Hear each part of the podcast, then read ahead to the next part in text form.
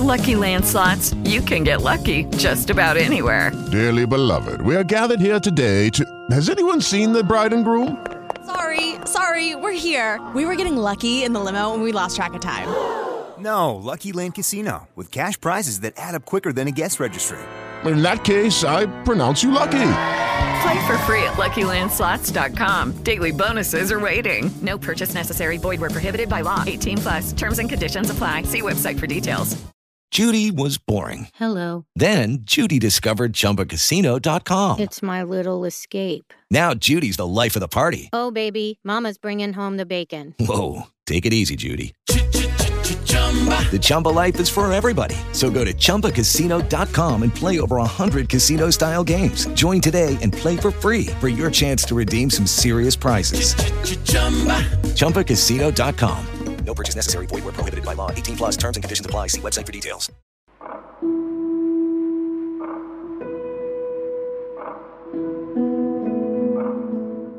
Hello Ver, bentornati al sesto episodio della serie live action The Mandalorian intitolato I Mercenari.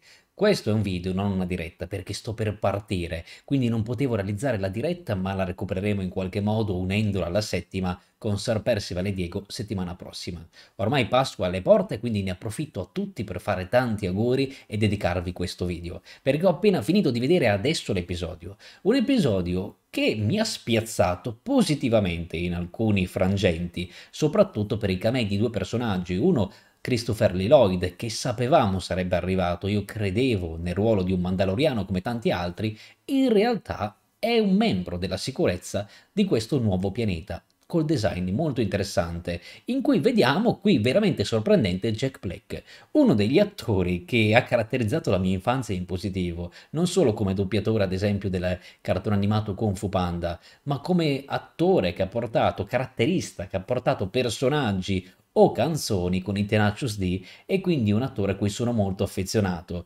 Certo è che quando c'è lui acquista tutto un senso molto surreale, molto umoristico e infatti questo episodio, seppure mi sia piaciuto molto anche, devo dire, mi rende un pochettino difficile credere che lui fosse un ex membro dell'impero. Non ce la faccio, la mia sospensione dell'incredulità si ferma lì, non so che ruolo potesse avere. Detto ciò, se la trama verticale mi è piaciuta e torniamo a molti riferimenti su Dune, voi direte questo ci rompe le palle ogni settimana con Dune, ma adesso andremo ad analizzare dove questa volta hanno preso ispirazione. Se la trama verticale funziona, gli omaggi alla saga di Herbert sono molto centrati e interessanti, per il resto la trama orizzontale sì, è arrivata a un risvolto, un risvolto atteso, ma in modo un po' frettoloso e banalotto. Quindi sono positivo riguardo l'episodio di per sé. Di nuovo, come detto settimana scorsa, sono invece negativo riguardo lo sviluppo di questa stagione. Uno sviluppo che è molto altalenante. Certe volte regala forti emozioni, altri ti dici ok, ma arriviamo al sunto e quando ci arriviamo perché non ti prendi un po' di calma per spiegare meglio? Ma adesso ne parliamo e sarò felice di ascoltare anche la vostra qui sotto nei commenti. Innanzitutto torna la regia Bryce Dallas Howard, che è diventata, dopo suo padre, regista di solo Star Wars Story, credo la regista preferita di tutti, e dobbiamo dire che effettivamente, secondo me, nonostante qualche sequenza un po' più statica, riesce finalmente a farci godere un pianeta abbastanza nuovo, cyberpunk, con delle atmosfere molto diversificate, passiamo dal verdeggiante iniziale, con quelle cupole che ricordavano un po' Mandalore, ma su Mandalore vennero costruite dopo vari bombardamenti, cataclismi nucleari. Qui invece vivono all'interno di queste città collegate da una metropolitana super veloce ed è molto interessante il design, è molto interessante la messa in scena che riesce a nascondere lo stagecraft, non si vede così tanto, forse per le tante comparse, forse per le tante caratteristiche che questa città riesce a dare o per le riprese. Anche il ritmo è molto particolare. Si ricomincia dall'episodio precedente, ovvero Bo-Katan istruita dall'armaiola, vai e riunisci i clan. Quindi qual è l'obiettivo? Trovare i suoi vecchi mercenari che io citai settimana scorsa, quelli che credevo avessero liberato Moff Gideon. Invece all'inizio si scopre che loro hanno preso l'incrociatore di Gideon e sono mercenari, lavorano per altre persone. In particolare fermano una nave Quarren su cui scopriamo c'è il principe Mon Calamari. I due sono innamorati, ma la famiglia reale del Mon Calamari ha richiesto a questi mercenari mandaloriani di andare a recuperarlo. E questa è una tematica molto potente e interessante legata a The Clone Wars, perché ricordiamoci, Mon Cala è il pianeta natale di entrambe le specie, Quarren e Mon Calamari ma i due non vanno molto d'accordo. C'è stata anche una guerra civile durante le guerre dei cloni, perché alcuni fiancheggiavano la Repubblica, i Mon Calamari, e i Corren erano per i separatisti. Quindi anche qui loro lo dicono, non era il nostro destino. C'è questa scena di separazione amorosa, sentimentale, forte, però mi fa un po' ribrezzo vedere i tentacolini in quel bacio, beh, è una cosa mia mi fa ribrezzo personalmente, molto soggettivo, quindi viene preso questo principe di cui non sapremo più niente all'interno dell'episodio, ma è giusto per introdurci i mercenari che sono andati avanti senza Bo-Katan. Bo-Katan quindi segue le tracce dei suoi vecchi compagni, arriva su questo nuovo pianeta e qui parte momentaneamente un pranzo sulla vina comica. Abbiamo la principessa, la duchessa di questo pianeta, che ha sposato un ex ufficiale imperiale interpretato da Jack Black. Ed è tutto surreale con lei che ride e scherza con Grogu, da lì in poi scopriamo che in realtà però c'è un mistero. Ci sono dei droidi, molti delle guerre dei cloni separatisti riprogrammati, ma che nonostante siano stati disattivati dalla loro funzione bellica, ogni tanto perdono il controllo, schizzano e attaccano i civili. Soltanto che essendo che il marito della duchessa è un ex imperiale, non possono avere armi, non possono avere un esercito, quindi i mercenari mandaloriani sono stati da loro reclutati, ma non possono entrare in città. Infatti in città sono tutti disarmati. Molto bello però vedere le uniformi imperiali degli Stormtrooper come sono stati riadattati. Infatti le guardie di questa duchessa, armati di lance o comunque di armi bianche, Sotto le vesti hanno l'armatura da Stormtrooper. Questo è interessante, siamo in una democrazia molto particolare, perché eh, sorge dopo la caduta dell'impero e non è troppo legata alla nuova repubblica. C'è infatti un clima, noi vediamo, di droidi in cui qui possono starci quelli separatisti, altrimenti se la nuova repubblica dovesse saperlo andrebbe a rottamarli. E io ho trovato questa soluzione narrativa forte, perché in The Bad Batch noi vediamo i cloni ritirati dall'impero e soffriamo, ma anche i droidi, rottamarli, non è così bello, soprattutto perché capiamo R2D2, C3PO e tanti altri, BB8 ad esempio, che hanno una coscienza, stringono amicizie. Quindi da questo filo, secondo me, regge veramente tanto. E dopo questa introduzione in cui loro devono per l'appunto indagare, inizia una sequenza alla CSI. Un droide B2 che con gli altri a scaricare merci viene attaccato da Dinjarin e quindi si ribella, parte una sparatoria, parte un inseguimento, lo distruggono. Questa è una scena del crimine. Parte la musica di tensione proprio investigativa. Si mettono a indagare che cosa ha cambiato la programmazione del droide e scoprono che c'è un bar di droidi in cui loro vanno a bere questo liquido per la riprogrammazione, solo che a quanto pare c'è un lotto scaduto, un lotto che potrebbe compromettere la libertà di tutti i droidi su questo mondo. Si va a scoprire quindi che in questo lotto c'erano alcuni nanodroidi. E la cosa interessante di nuovo un legame con Clone Wars, i nanodroidi che provocarono l'attentato al Tempio Jedi, usati con Jakar Bomani in quel caso. Quindi da lì in poi c'è tutto un altro percorso arriviamo veramente dalla commedia alla citazione anche forte a Mandalorian stagione 1 perché ci sono gli Unyut, questa specie di cui faceva parte Quill, con cui il Mandaloriano di Injari aveva avuto un forte rapporto, quindi torna ho parlato, loro si sentono compresi e quindi gli comunicano tutta la verità dove trovare i registri dei droidi e dove indagare e da lì in poi, dalla fase investigativa, si va a un finale che è puramente scazzottate e azione, quindi un po' oscillante, ma piacevole.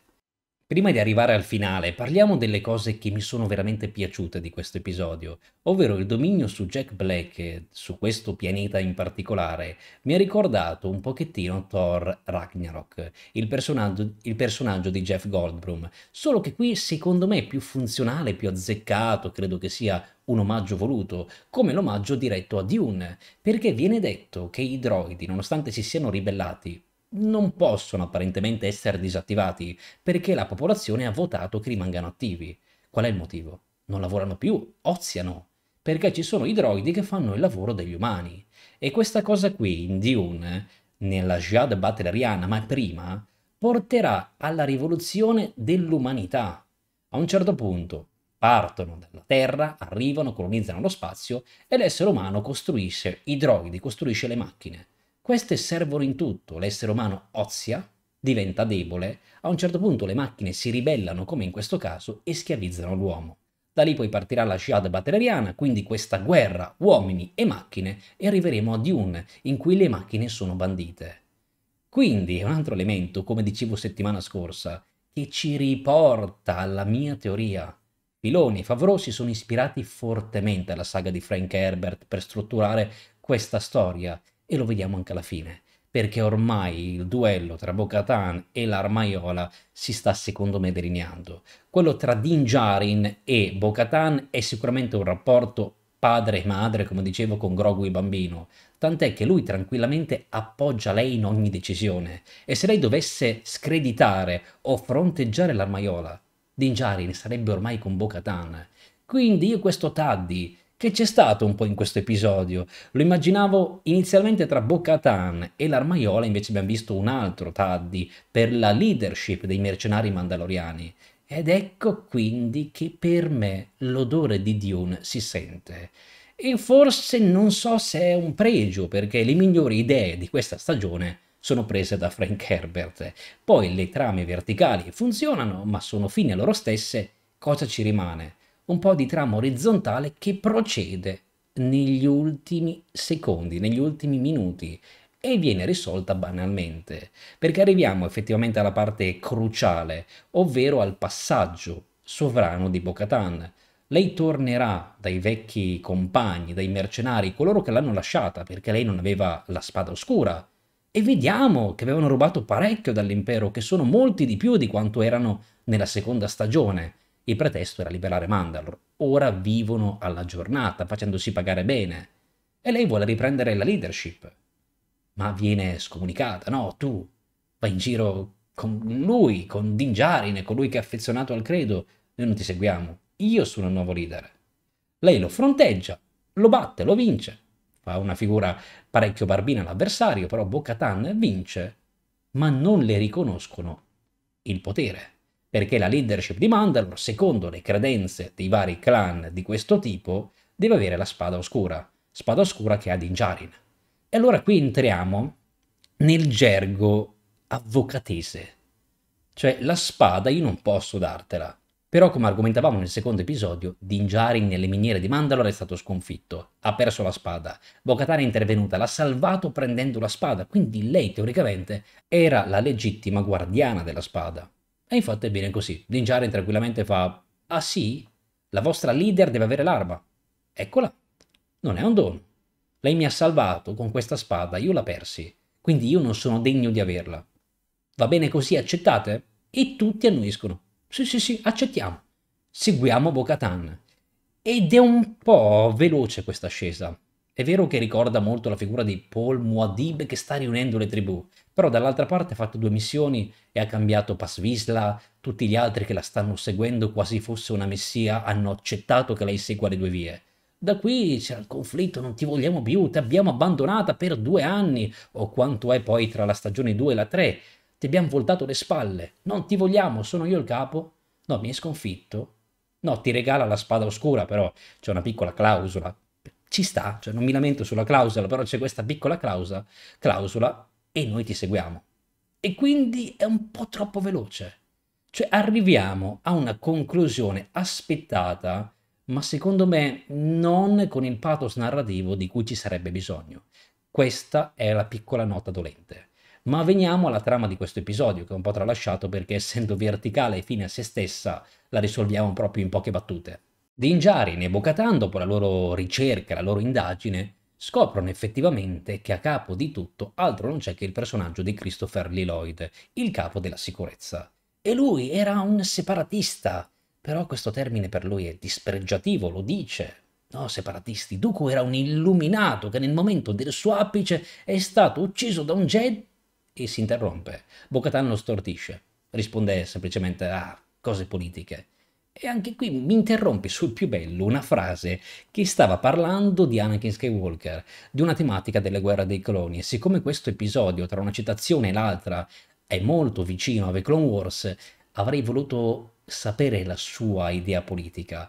E infatti lui, riattivando questi droidi dei separatisti, voleva rendere democratico questo pianeta, che da quando è arrivato il nuovo leader, Jack Black, ex imperiale, lui percepisce un po' totalitario. Non è così, infatti alla fine gli danno anche il perdono, viene risolta un po' l'acqua di rose, andrà in carcere, però tutto bene quel che finisce bene ed è molto sempre interessante, ora mi viene in mente legata a Dune, durante la tavola è molto specifico che sopra il tavolo c'è una figura che ricorda tantissimo i navigatori di Dune, molto impressionante perché è ispirata, secondo me almeno dal mio punto di vista, ai lavori di David Lynch. Ed ecco Grogu che viene reso cavaliere dalla principessa, dalla duchessa di questo pianeta, i Mandaloriani, Din Djarin e Bo-Katan ricevono la chiave, e Grogu mi ha fatto ridere in questo caso, perché sì, cavaliere del pianeta, lui che doveva essere un cavaliere Jedi, ma un Mandaloriano, è Balto. Non è né cane né lupo, sa soltanto quello che non è. Ci rivedo questo in Grogu, che lo perdiamo per un intero episodio e infatti funziona. Secondo me, quindi, anche in questo caso ci sono di nuovo dinamiche di produzione che lo volevano fuori dalla trama, dalla seconda stagione, lo hanno rimesso dentro, ma ogni volta cercano una soluzione come questa per lasciarlo al banchetto a giocare con i sovrani e i ricchi, mentre la trama la portano avanti Bo-Katan e Din Djarin. Io su questo episodio per ora non ho granché da aggiungere, sono curioso di Ex-Wolf e degli altri mercenari cosa faranno adesso, perché è vero, seguono Bo-Katan, ma ci sarà l'incontro con gli estremisti dell'Armaiola, e allora lì secondo me può delinearsi un forte taddi, il combattimento per la leadership vero tra Bo-Katan, che ha riunito questi personaggi, questi mandaloriani, ha convinto alcuni degli altri come Pass Visla, però molti altri saranno fedeli all'armaiola e non vorranno, secondo me, attorno tutti questi soldati mercenari senza elmo. Quindi è interessante vedere dove ci porterà questo scontro. Certo è che il prossimo, il settimo episodio, il penultimo, credo parte prima dell'epilogo, che sarà diviso come sempre parte 1 e parte 2, ma l'impero ancora non si è ben delineato. Moff Gideon e il cliffhanger ce l'hanno lasciato lì e all'inizio, quando ho visto la sua nave, mi sono detto eccolo che torna. Quando ho visto X-Wolf e gli altri, ho pensato ecco come dicevo l'altra volta, erano gli unici a sapere di Gideon, quindi loro lo hanno liberato?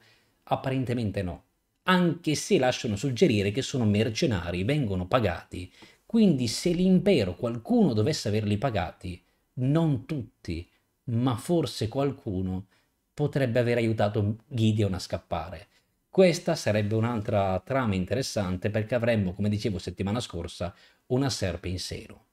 Però, oltre al combattimento interno, che sia o con l'armaiola o con qualcuno, una talpa all'interno di questi clan, non ci vedo molto una trama orizzontale e mi dispiace, perché per il resto le trame verticali come questa mi ha divertito con tutti i suoi stili, con tutto il suo percorso, ma spero che negli ultimi due episodi riescano a darmi un contesto maggiore di questa stagione. Stagione che va avanti con citazioni a Dune, con omaggi alla trilogia originale e a The Clone Wars, ma poi quando c'è davvero da tirar fuori la ciccia, da dare informazioni solide, risolve tutto in modo molto facile e purtroppo sbrigativo.